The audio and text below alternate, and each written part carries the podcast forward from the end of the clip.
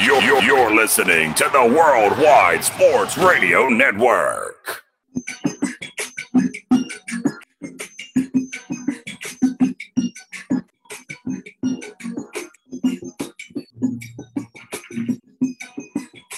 And welcome to Wise Guys. These guys know sports. Here live on this Monday, November the 22nd, in the house with your boy Trey Larkins from Wise Guys Sports.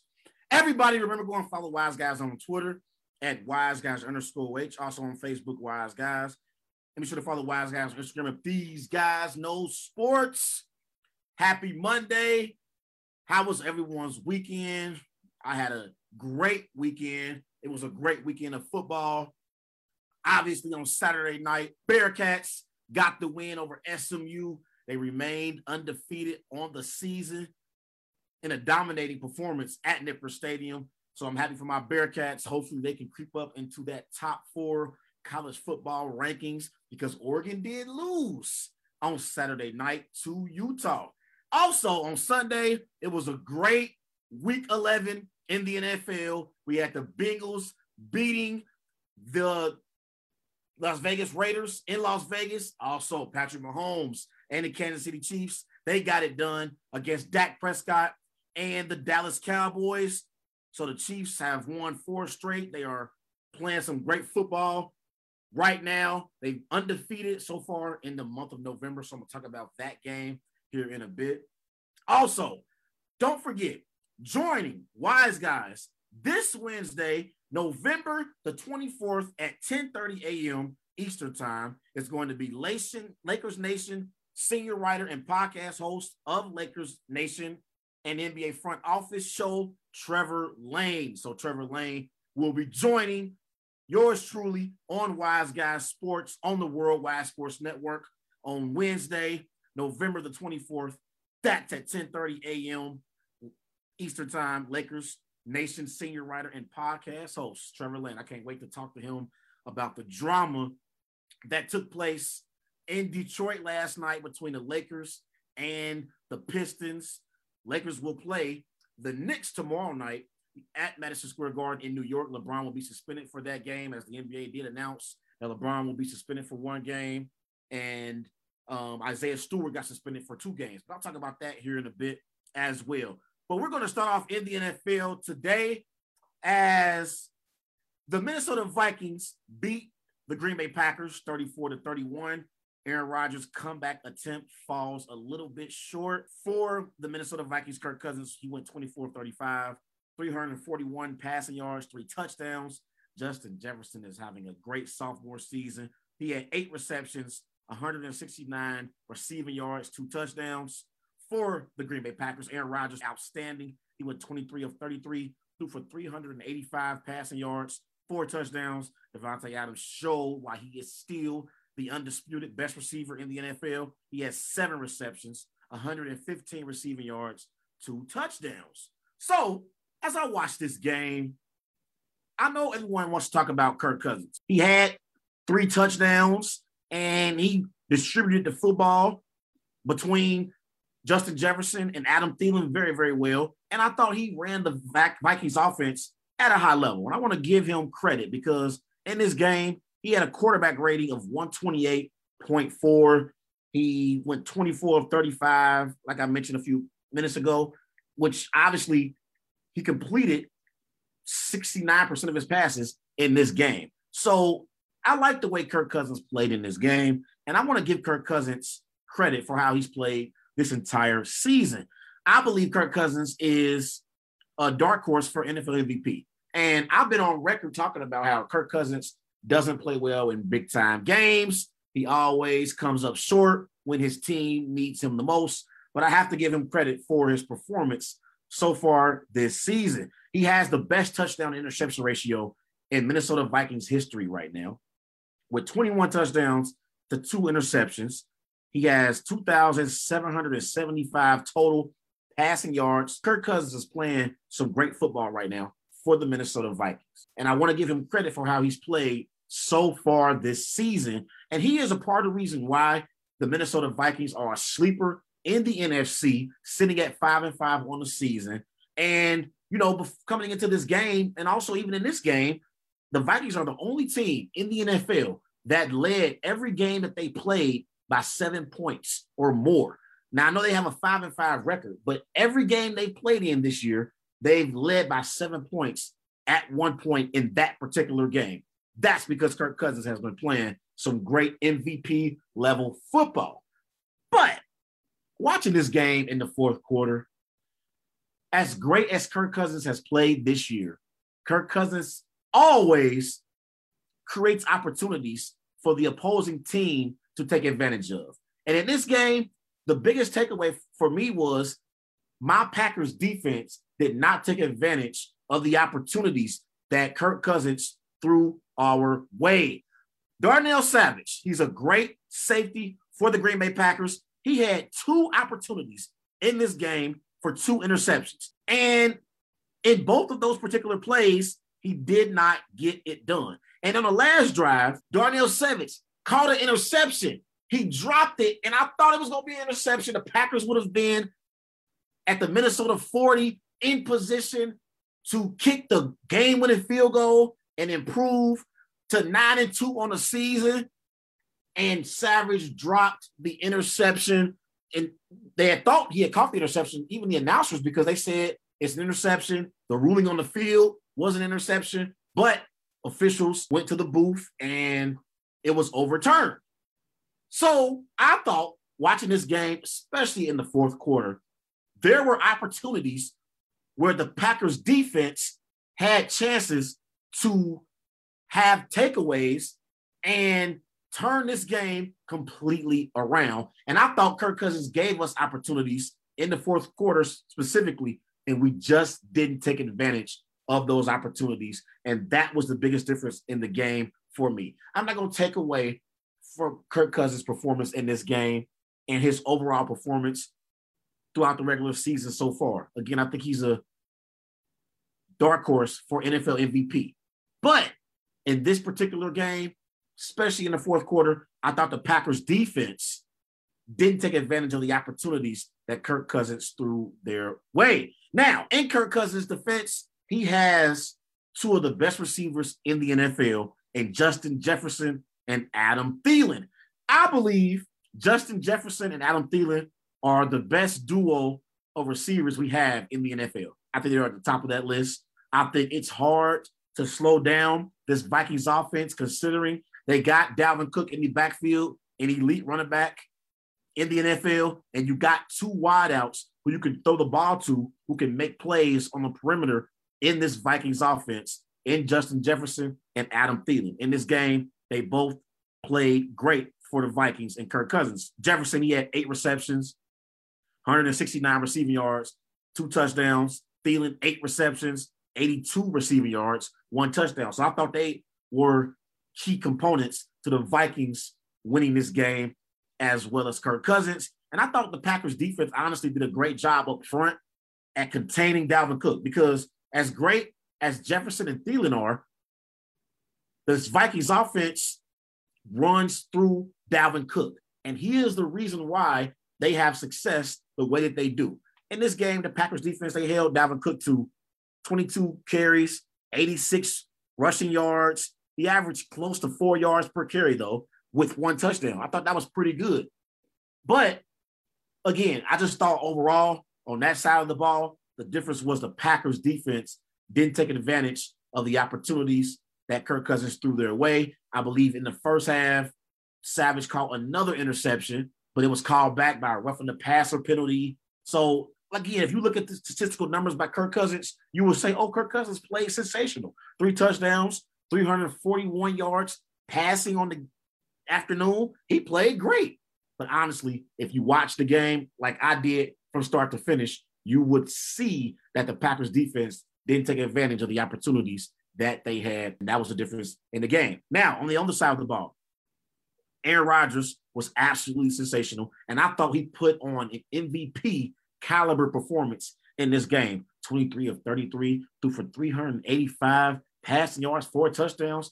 I thought Aaron Rodgers was sensational yesterday afternoon in Minnesota. Did you see that throw that he threw across his body to Deguara, the touchdown pass? It was a dart he threw to Deguara. And then on the two other touchdown passes that he threw, well, he had three for the game because he threw a late touchdown pass to Valdes-Scantling. That was a great throw as well. But the touchdown pass that he threw to Davante Adams when he had pressure off the edge from Everson Griffen and Davante was able to fake out his man, and Aaron Rodgers was able to find him in the end zone on the left side of the field. It was a great performance from Aaron Rodgers, and Aaron Rodgers showed why he is still the best quarterback in the NFL right now, and he deserves to be in that MVP conversation. And so far on the season, you know, Aaron Rodgers, he has 21 touchdowns, four interceptions, 2,571 passing yards.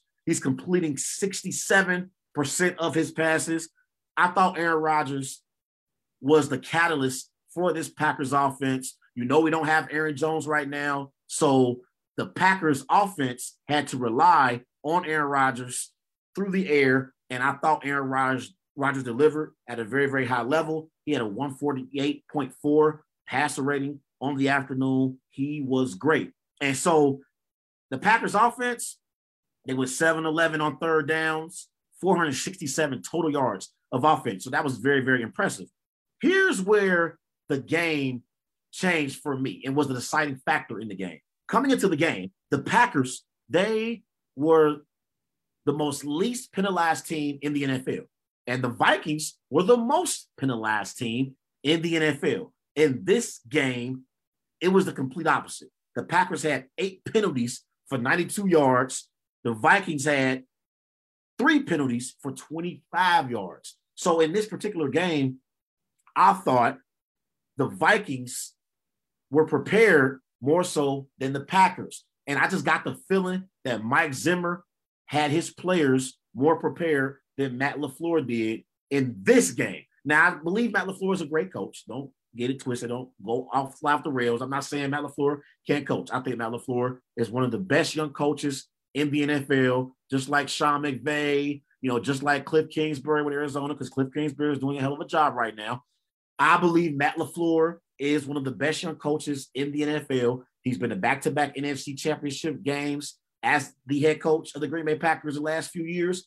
But I thought in this particular game, Mike Zimmer, to his credit, had his team more prepared than Matt LaFleur did. So again, those are my takeaways from the game. I think Adam Thielen and Justin Jefferson, they are two great playmakers for the Minnesota Vikings in their offense. And I thought they led the way for Minnesota in this game. And Kirk Cousins did a great job at finding them in this game and got them the ball when they were open. And again, I, I thought the fact that the Packers had so many penalties at critical moments in this game is what ultimately derailed them and why they fell on the season to eight and three. But I still think the Packers are a good football team. I still believe in this Packers team overall. And I believe that the Packers are in a position to go on a run once they come back from the bye and they have an opportunity to get some guys back from injury because they got so many injuries right now. Aaron Rodgers is playing with a toe injury. He said last night in his post-game press conference, the toe injury is worse than turf toe. So he's dealing with the painful toe injury right now that he said re-aggravated in the first half of yesterday's game. Also, Aaron Jones, he has an MCL injury. Allen Lazard, he's playing through an injury right now. Malik Taylor, Robert Tonyan, David Bakhtiari, Elgton Jenkins, who tore his ACL yesterday in the game. He's done for the season. Josh Myers, Za'Darius Smith, Whitney Mercilus, Rashan Gary, Chauncey Rivers, Randy Ramsey, Jaire Alexander. The Packers are dealing with so many injuries right now. And honestly, as a Packers fan, I think it's amazing that they are sitting right now at eight and three on the season and at the top of the standings right now in the NFC North. It is a testament to how great of a job Matt LaFleur is doing coaching this football team. And I got to give some credit to Brian Gutekunst, the general manager for the Packers, and Mark Murphy. The organization has players who are playing at a very, very high level who are backups. You saw Deguara step up yesterday in the game against the Vikings. He caught his first touchdown pass of his career for the afternoon, he had only two receptions, 37 receiving yards, one touchdown. But I expect Deguara's role to increase as we get later into the season because you know Aaron Rodgers and Matt LaFleur wants to use their tight end in this offense.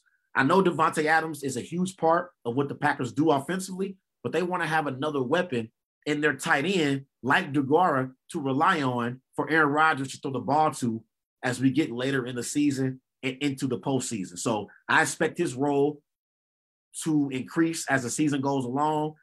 AJ Dillon yesterday, 11 carries, 53 rushing yards. He didn't have a great day on the ground like he did last week against the Seattle Seahawks, but I still expect AJ Dillon to contribute to this Packers offense moving forward, especially considering Aaron Jones is out right now with the MCL injury. But I just think it's amazing that the Packers are sitting at eight and three on the year. And if they can get some of these key players back as we get later into the season, I believe this Packers team is positioned to go on a deep playoff run. I really, really do, especially if you can get Jaire Alexander back and Za'Darius Smith. We haven't seen Za'Darius Smith all season long. He hasn't played. Well, he did. I think he did play. He played in week one against the Saints, and we haven't seen him since. So they said David Bakhtiari that there's a possibility he will return back to the lineup in December at some point. But with Elgton Jenkins going down with the torn ACL, it's going to be extremely important for David Bakhtiari to return back to the lineup for the Green Bay Packers. And it's going to just be important overall for them to get some of these key players back down the stretch. If they can get some of these key players back, I think they can go on a playoff run. Now, last thing I want to say about Minnesota, I do believe the Minnesota Vikings are a sleeper in the NFC. I believe this defense has gotten better as the years went along. I believe a team led by Mike Zimmer is going to play good defense. Not necessarily great, but I think they're going to play good defense. And I think this Minnesota Vikings team has an opportunity to make the playoffs, even at five and five on the season. Let's look at their schedule down the stretch. So this week, they got to go to San Francisco, take on the 49ers. 49ers been coming along, playing some great football. They beat the Jacksonville Jaguars yesterday in Jacksonville. Kyle Shanahan has them getting their mojo back. It's going to be a tough matchup for the Vikings. Week 13, they're at Detroit. That's a win. Week 14, home against the Steelers. That could be a tough matchup for the Vikings, but it's a it's a game they could possibly win. Week 15, they're at Chicago. I would favor the Vikings to beat the Bears right now. There are reports that it's a possibility that Matt Nagy may be fired if the Bears lose Thursday against Detroit. We'll see what happens there. And then week 16, Minnesota is home against the Rams. And then week 17, they're at Green Bay. So these, these next six games for the Minnesota Vikings are crucial for their playoff hopes. If they, if they can go four and two, I think they'll have an opportunity to make the playoffs. I think if they can go, like, like I said, four and two, they'll have an opportunity. If they finish, I, I'll say maybe 10 and seven, I think they'll have they'll be a playoff team. I do. In the NFC, they'll be a playoff team with a 10 and 7 record. So that means down the stretch, they would have to go five and two. Five and two, they would have to go down the stretch. So I think that's possible. Week 18, they got they're, home against the Bears again. So they got they still got the Bears twice in their schedule. They're at Lambeau week 17. If they go five and two during that seven game span, I expect the Minnesota Vikings to be in the playoffs and playing on wild card weekend. They'll finish 10 and 7 on the season. We'll see if they can get it done. Everybody remember going follow Wise Guys on Twitter at Wise Guys underscore H. Also on Facebook, Wise Guys. And be sure to follow Wise Guys on Instagram These Guys Know Sports. Let's transition and let's talk about the Cincinnati Bengals and the Las Vegas Raiders. The Bengals beat the Raiders 32 to 13. For the Bengals, Joe Burrow, he went 20 of 29, threw for 148 passing yards, one touchdown. Joe Mixon had the best game of the season for himself 30 carries, 123 rushing yards, two touchdowns. For the Raiders, Derek Carr, he finished 19 of 27, 215 passing yards, one touchdown, one interception. So, my biggest takeaway in this game was how the Bengals offensive line were able to dominate the Raiders' defensive line. I thought that was the biggest difference in the game. And that's why you saw Mixon have 30 carries for 123 rushing yards. He averaged over four yards per carry, two touchdowns. This was the best game of the season for Joe Mixon. And I've been saying for the last few weeks about how Zac Taylor and Joe Burrow need to involve Joe Mixon more in the offense. We are getting close to that point of the season where it's getting cold outside and you're not going to be able to throw the ball all over the yard with Joe Burrow. I know the Bengals have so many weapons to distribute the football to. You got Tee Higgins, you got Tyler Boyd, you got Ja'Marr Chase, you got Uzomah. But in order for the Bengals to be true contenders in the AFC, they have to rely on Joe Mixon. And I think Joe Mixon is one of the most underrated running backs in the NFL. And I think he showed that Sunday afternoon in Las Vegas because the Raiders defense, they had no answers for Joe Mixon and the Bengals rushing attack. And I thought that was a difference in the game. I really, really feel that way. Like I thought that the Bengals were able to win at the line of scrimmage.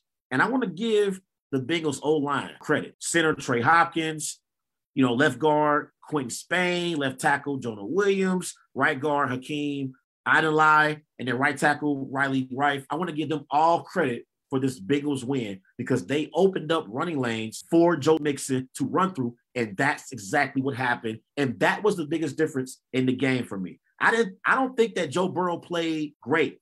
Like I thought they actually struggled protecting Joe Burrow in this game. They they gave up three sacks, so they didn't protect Joe Burrow in the passing game, but they did open up running lanes for Joe Mixon in the running game. And that was the biggest difference in the game. And I think that's going to be an important factor for the Bengals as we get later in the season. Establish a running game with Joe Mixon. You don't have to rely on Joe Burrow to drop back to pass 40 or 45 times a game. You have a very, very underrated running back in Joe Mixon who you can hand the football off to, and he can get you yards on the ground. And that can help you set up the pass for Joe Burrow to be able to throw the ball to Tee Higgins, Tyler Boyd, and Ja'Marr Chase. Also, in this game, I thought the Bengals defensive line dominated the Raiders O line. Hubbard, he had a great game, three tackles, you know, in this in this game. I thought Hendrickson, he created some, you know, some some havoc up front as well. And I thought Vonn Bell in the, in the secondary for the Bengals, he did a great job against the Raiders receivers. You know, like I want to give that Bengals defense some credit because I thought they contained Derek Carr. And I think Derek Carr is one of the best young quarterbacks we have in the NFL. But offensively, the Raiders were not clicking on all cylinder, cylinders like they normally are. And I got to give some credit to that Bengals defense. The Bengals defense, they held the Raiders passing attack to only 206 passing yards. And I thought that was impressive. But What's even more impressive was how they contained Jacobs in the running game. Nine carries for 37 rushing yards. Kenyan Drake, he came in five carries, 23 rushing yards. So I thought the Bengals up front did a great job at stopping the run. And I thought they contained the Raiders offense overall yesterday. And I thought that was the biggest difference in the game on the defensive side of the ball for the Bengals. So offensively, they ran the football at a very, very high level with Joe Mixon. And defensively, they stopped Josh Jacobs and Kenyan Drake from having great games. And I thought that's what frustrated Derek Carr in this game and overall frustrated the Raiders offense. And that's why you saw the Raiders offense only have 278 total yards on the afternoon. Also in this game, the Bengals dominated time of possession. And that's what you want to do if you want to win football games in November, December, and January. You want to be able to dominate time of possession. Look at how the Colts dominated the Bills yesterday in Buffalo. Like you have to be able to dominate time of possession. Bengals won time of possession yesterday, 37 to 22. So they had the ball most of the game and they were able to get first downs, 23 first downs on the afternoon, keep the chains moving, and keep Derek Carr on the sideline and have the Raiders out of rhythm when they do get back on the field. When you're sitting on the sideline and you're not in the game, you get out of rhythm and you're not able to put together long drives because you've been sitting on the sideline for multiple minutes at a time. And I thought that was the difference in the game. Bengals being able to dominate time of possession.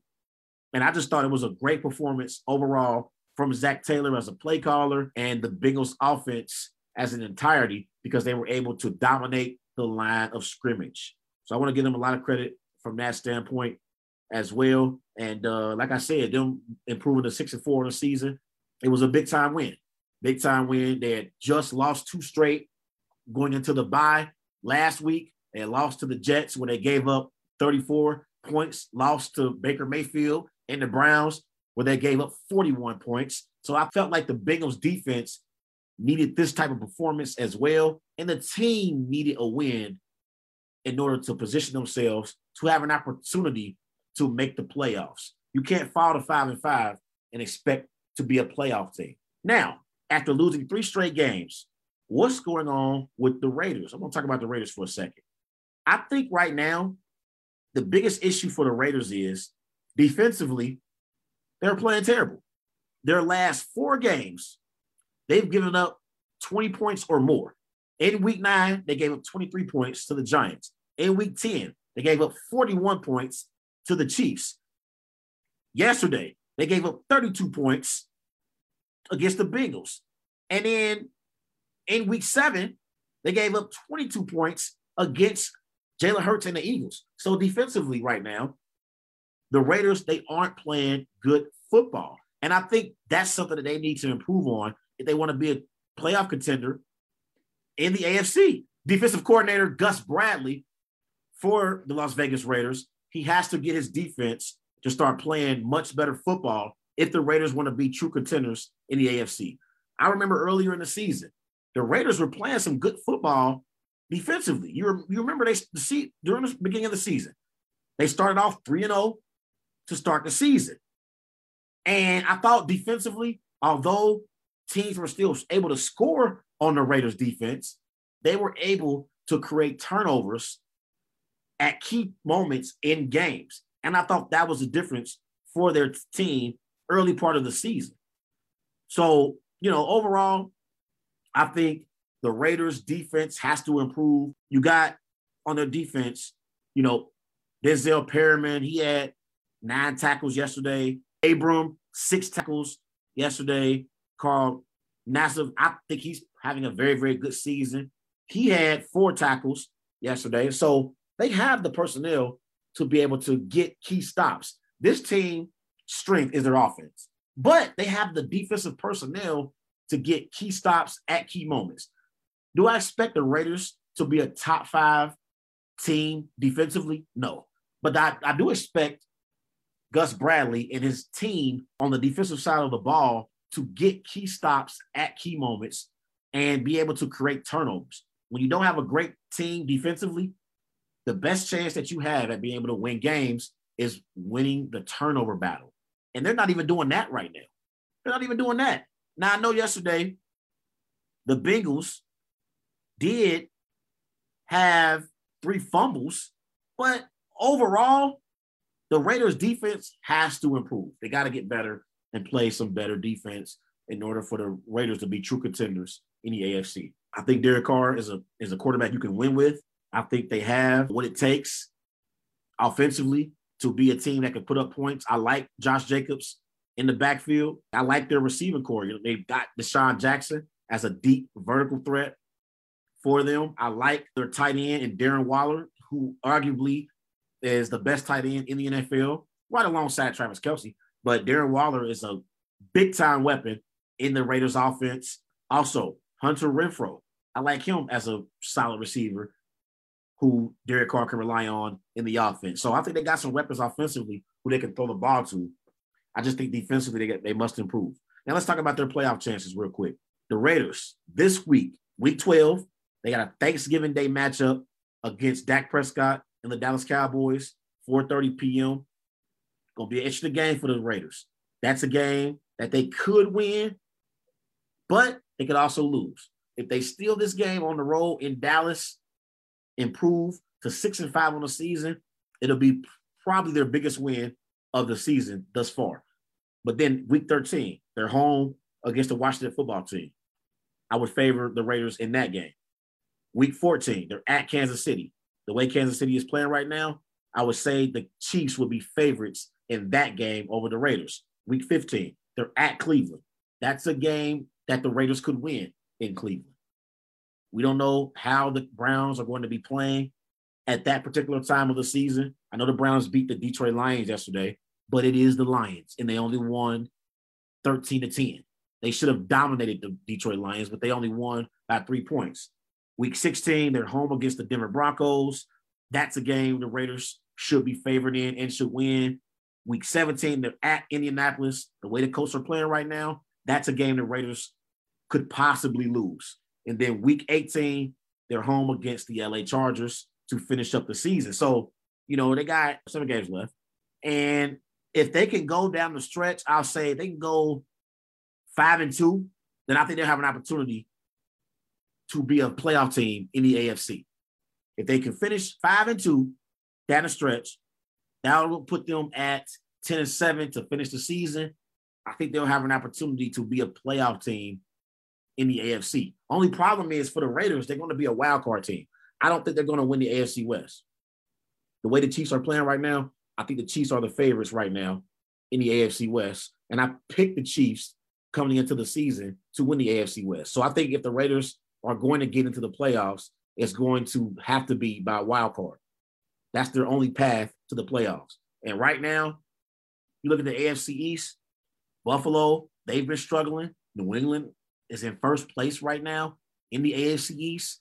But even if New England doesn't win the AFC East and Buffalo ends up winning the AFC East, I think the Patriots are more of a playoff team right now than the Las Vegas Raiders. And then in the AFC North, Bengals just beat the Raiders. So they have the tiebreaker over the Raiders. The Ravens, they are leading the AFC North. So it's going to be tough for them to get in that way. Now you do got you do got three wild card teams, so the Raiders may have an opportunity. Um, and then you look at the AFC South. Even though the Titans lost yesterday, Titans probably going to get in. Colts are probably going to get in. No other team from the AFC South is going to get in.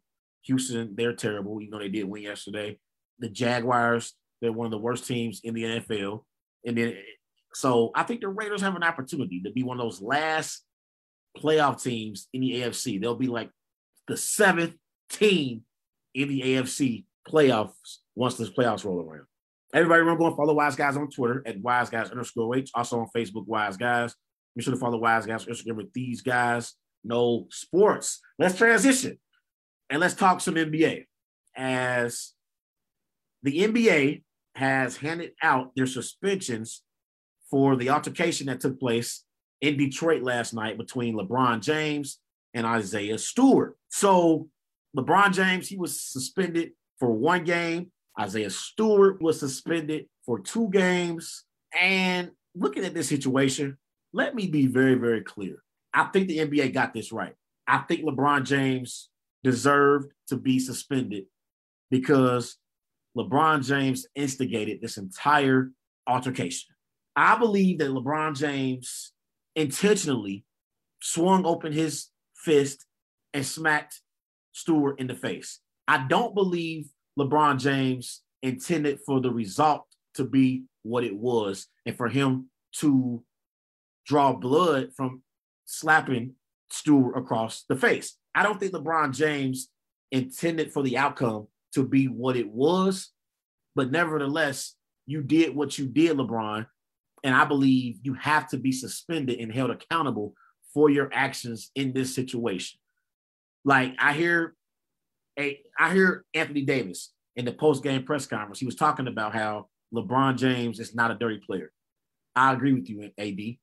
LeBron James is not a dirty player, and he's never been viewed as a dirty player in his career. At any point, LeBron James was never viewed as a dirty player. But just because you aren't viewed as a dirty player does not mean you have not had an incident where you were dirty in. And this is a situation where LeBron James clearly had a dirty action in this particular game yesterday in Detroit. This doesn't take away from the great career that LeBron James has had. We know LeBron James on the court is one of the greatest players in NBA history, arguably the greatest player of all time. And off the court, he has never gotten any trouble off the court whatsoever. None. You've never heard of LeBron James getting into any off the court situations or finding himself in hot water at all. He has been the true definition of a great player on the court and a great player off the court when it comes to leadership. And like he is what the NBA wants in their star player and how to lead by example. It's LeBron James. Like he's never gotten into any trouble off the court at all. His resume is impeccable. He's never done anything as far as getting into legal issues or legal trouble at all.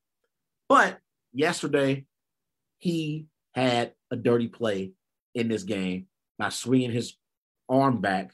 And again, I don't believe his, his intent was to hurt Stewart, but nevertheless, you drew blood and the outcome is what it is. Now, let me get to Isaiah Stewart. First and foremost, I don't believe Isaiah Stewart wanted to actually fight LeBron James. Before all the players gathered and started pushing each other and shoving each other, Stewart had an opportunity to punch LeBron James in retaliation. He had an opportunity to push LeBron James in retaliation. He didn't do neither. All he did was getting LeBron James' face, and he didn't seem like he actually wanted to fight.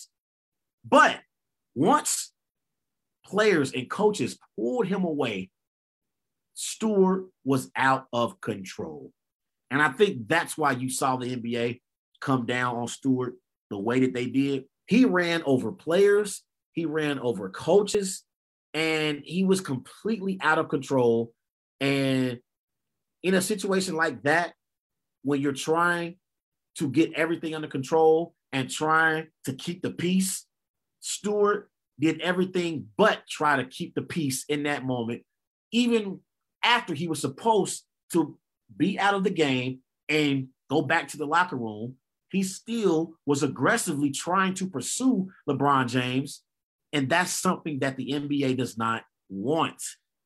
It's one thing to be upset about LeBron James hitting you in the face and smacking you in the face. I get it, Isaiah. I understand why you were upset. But after that, once you were separated away from LeBron James, at that moment, you have to have some self control and go back to the locker room and deal with your anger in your own setting in the locker room. You can't be charging after LeBron James running over players and coaches on the coaching staff. You see Dwane Casey trying to hold back Stewart. He was completely out of control.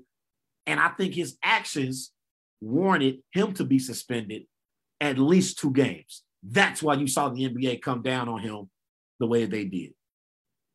You can't have that kind of situation because when he's acting the way that he is, that's how you have situations escalate like it did in the malice in the palace. You have to refrain yourself and take some control of yourself in that moment and not continue to charge at LeBron James. Like I thought that Stewart, he was upset because he got smacked in the face, and I understand why he would be upset. If I was him, I would have been upset in that moment as well. But whatever retaliation he was going to do, he should have done it immediately once LeBron smacked him in the face. He shouldn't have waited until he was separated from LeBron and they had pretty much de-escalated the situation and everything was under control. They, like he, he should have already been upset before.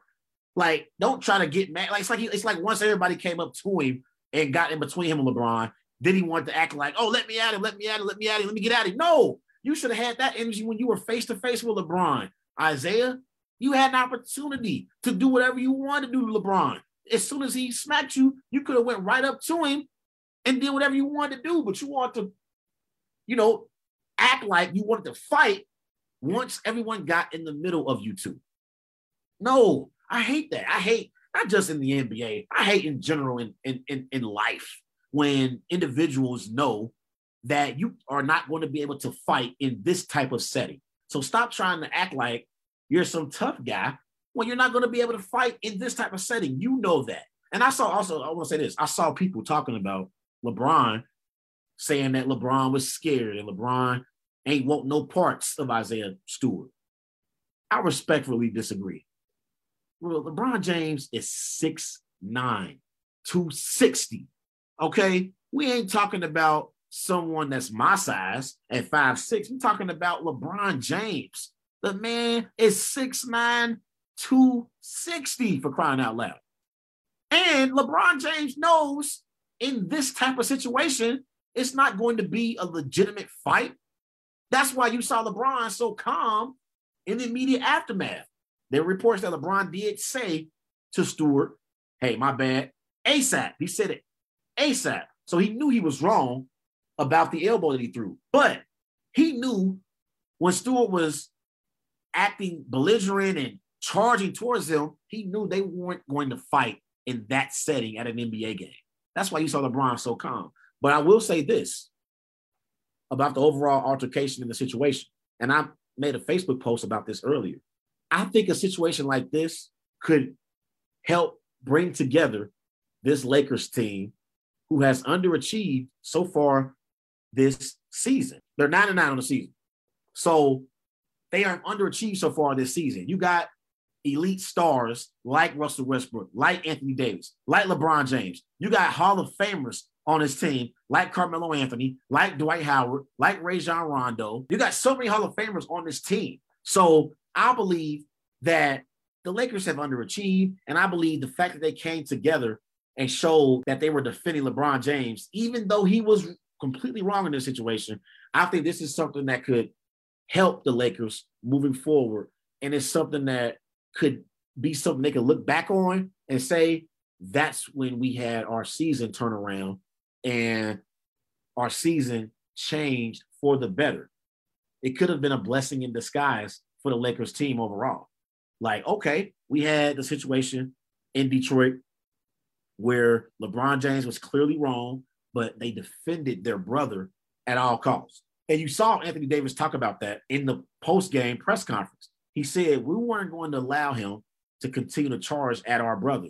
One through 15, we weren't having it. And then I saw today, there was a video of Carmelo Anthony on the sideline when Cory Joseph walked over to the Lakers sideline and Melo asked him, like, what are you doing over here? Like, what, what, what you, like, what you want? Like, what's up? Like, so I thought the fact that Carmelo, Russell Westbrook, Anthony Davis, DeAndre Jordan, I thought the fact that they had LeBron James back in a situation like this, as small as it is, and being able to also come back and win the game, outscoring the Detroit Pistons 37 to 17 in the fourth quarter. I think this is something that we can look back on and say was the turning point in the Lakers season. I know it's small. I know it's against the Detroit Pistons, but when you have been struggling the way the Lakers have been struggling this year, you look for small victories. And this is a small victory, being able to overcome a 17 point deficit to the Detroit Pistons and win a game 121 to 116 the way that they did. Russell Westbrook and Anthony Davis was sensational in the fourth quarter. They were sensational and they played great. So those are my overall takeaways from the situation that took place in Detroit. Again, I thought LeBron James deserved to be suspended for a game, but I thought Isaiah Stewart deserved to be suspended for two or three games as well. The NBA ended up giving him two games. I thought that was the right punishment because, again, I thought Isaiah Stewart, he was justifiably upset, and I understand why he was upset. But I thought after he was separated from LeBron, the way that he continued to act and be out of control, I think that's why you saw the NBA give him a two game suspension and not a one game suspension like LeBron. That's not the optics just look bad. It looked bad. Like, and again, I, I I think the fact that he the way he was like his face was bloody, it just make it look worse than what it really was.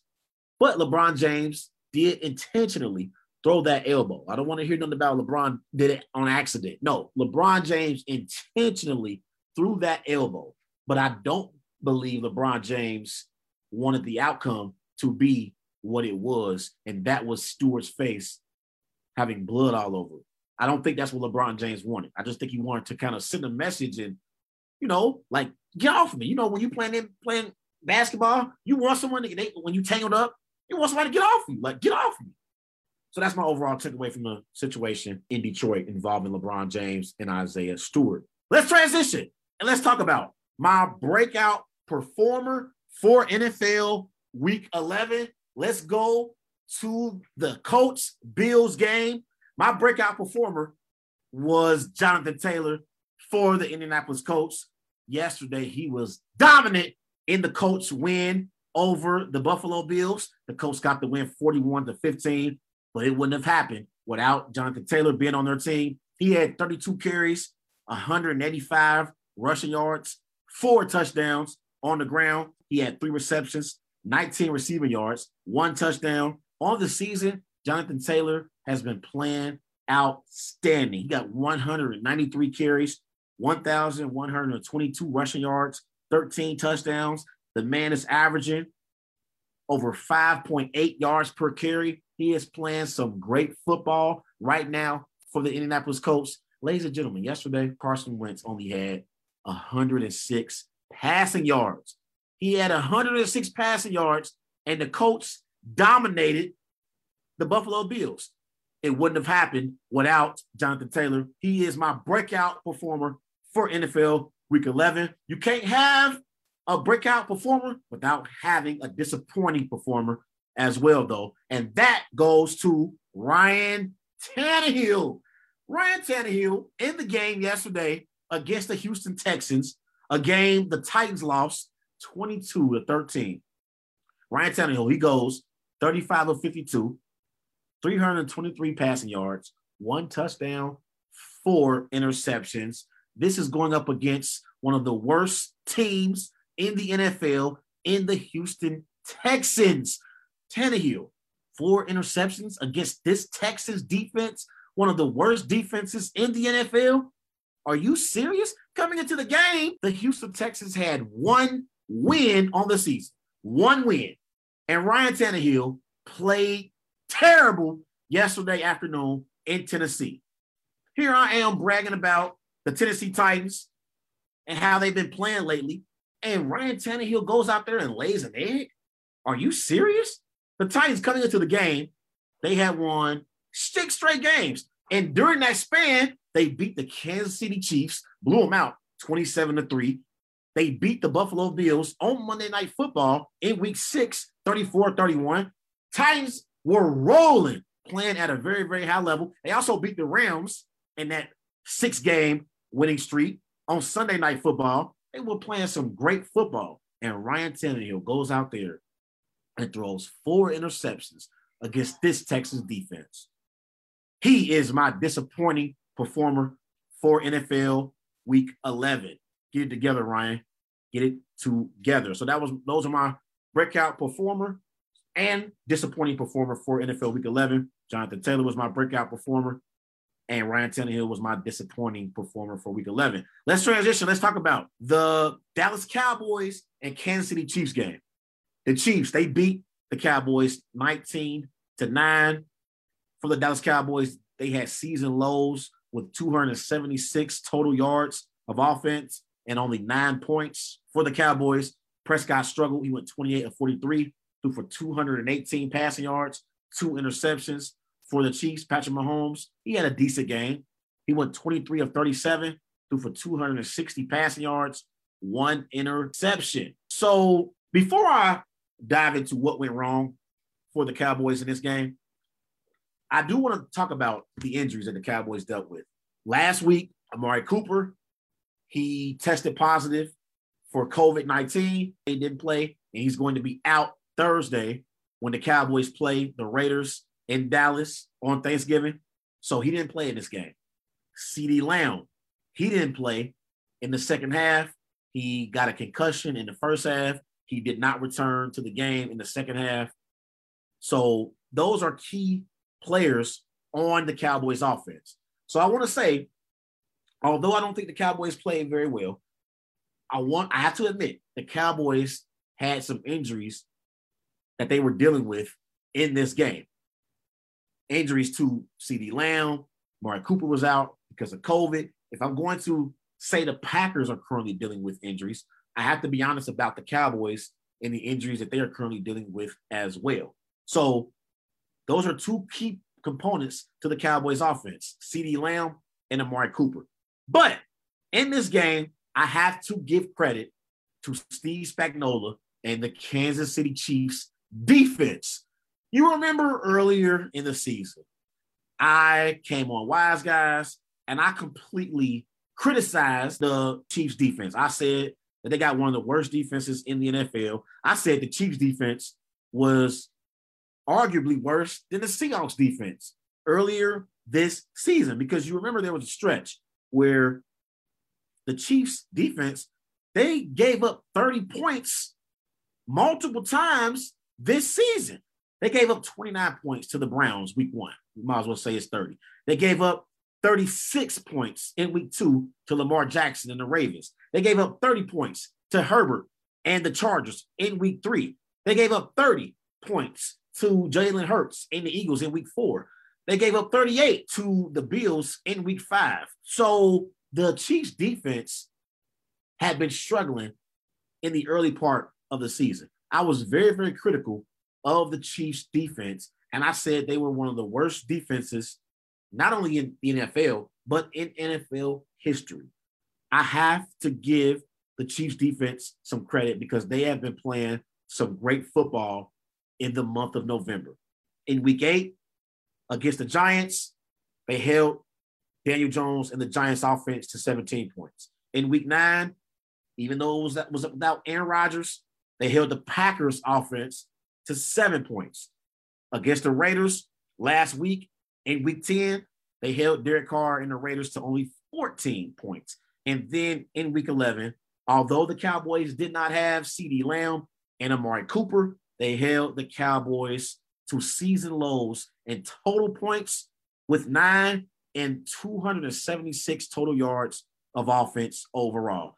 I got to show some love to this Chiefs defense. And I thought the player of the game for the Chiefs defense was Chris Jones. They moved him back to defensive tackle. And I believe that was the key in yesterday's performance for this Chiefs defense. Yesterday, Chris Jones he was the player of the game. He had four tackles, 3.5 total sacks on the afternoon.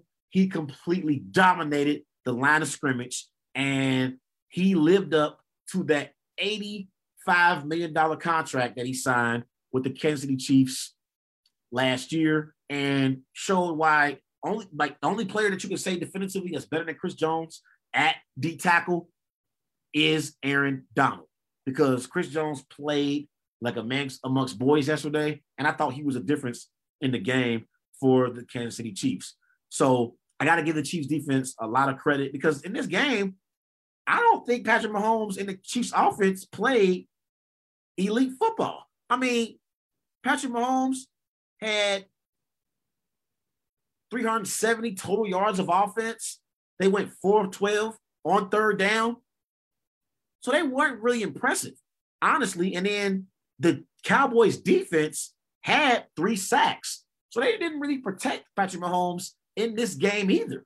Like you look at the score, you say 19 to 9. Like, and if you watch the game, you would have thought the Chiefs were winning by more than they were. But the Cowboys actually had an opportunity to get back into this game even late in the fourth quarter. So I wasn't really impressed with the Chiefs offense. That's why I was confused when I saw Travis Kelce and other members of the Chiefs offense celebrating with Eric Bieniemy. I don't know why they were celebrating because they only scored 19 points.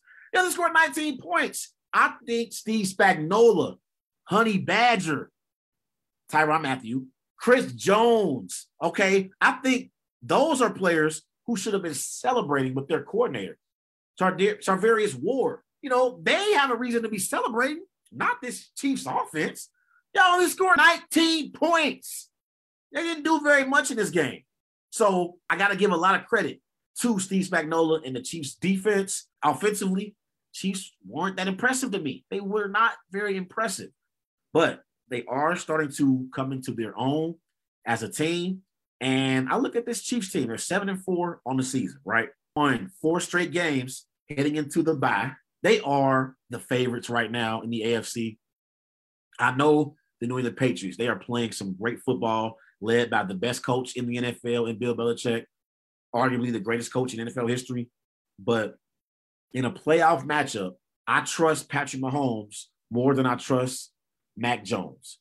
And I know Patrick Mahomes struggled against Belichick in the 2019 AFC Championship game against Tom Brady.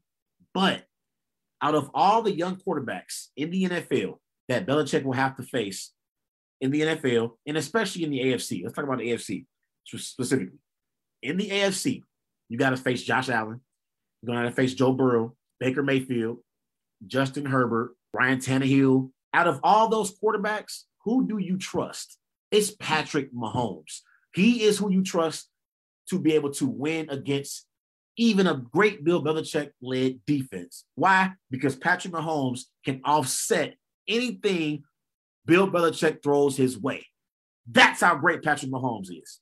Like anything Belichick throws his way, Patrick Mahomes can offset that with how great of a player he is at the quarterback position. He has great ability at being able to throw the ball in the pocket and outside of the pocket.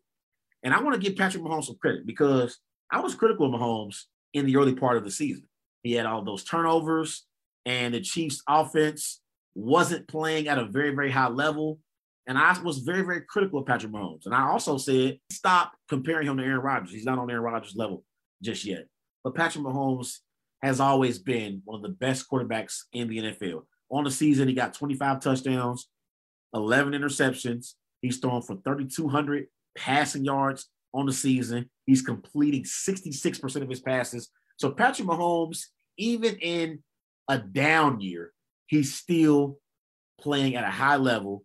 And honestly, as this season goes along, he possibly could find himself in that MVP conversation.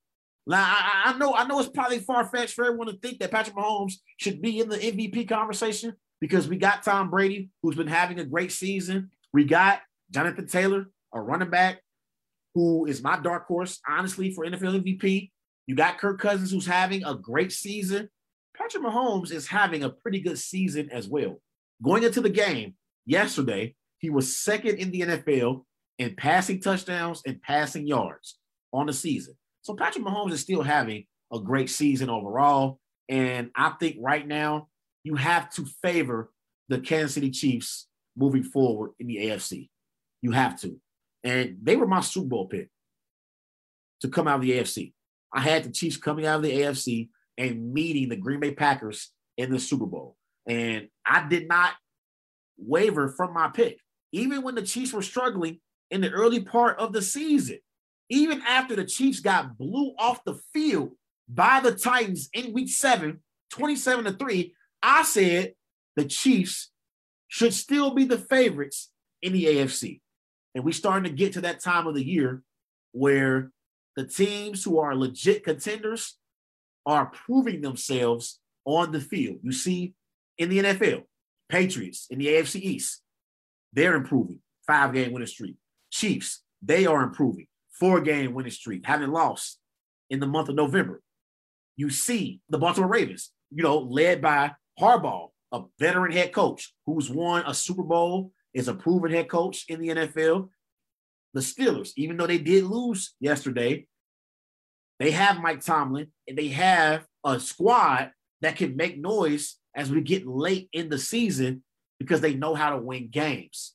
So the Steelers ain't going nowhere either. They're going to be right there down the stretch of the season competing for a playoff spot. And then in the NFC, Packers are still the favorites to win the NFC North, still at the top of the NFC standings. Tampa Bay Buccaneers, they playing right now. Bucks are still going to win the AFC South. They are still one of the teams in the NFC who could potentially get to the Super Bowl. And then in the NFC West, the Arizona Cardinals, teams who are proven and they have that championship pedigree are starting to establish themselves and pull away from the teams who are average. I still think the Cowboys are a team that is a true Super Bowl contender. I just believe yesterday they weren't able to execute offensively. And I thought Dak Prescott wasn't able to outperform Patrick Mahomes in a game, even without his two best receivers in Amari Cooper and CeeDee Lamb.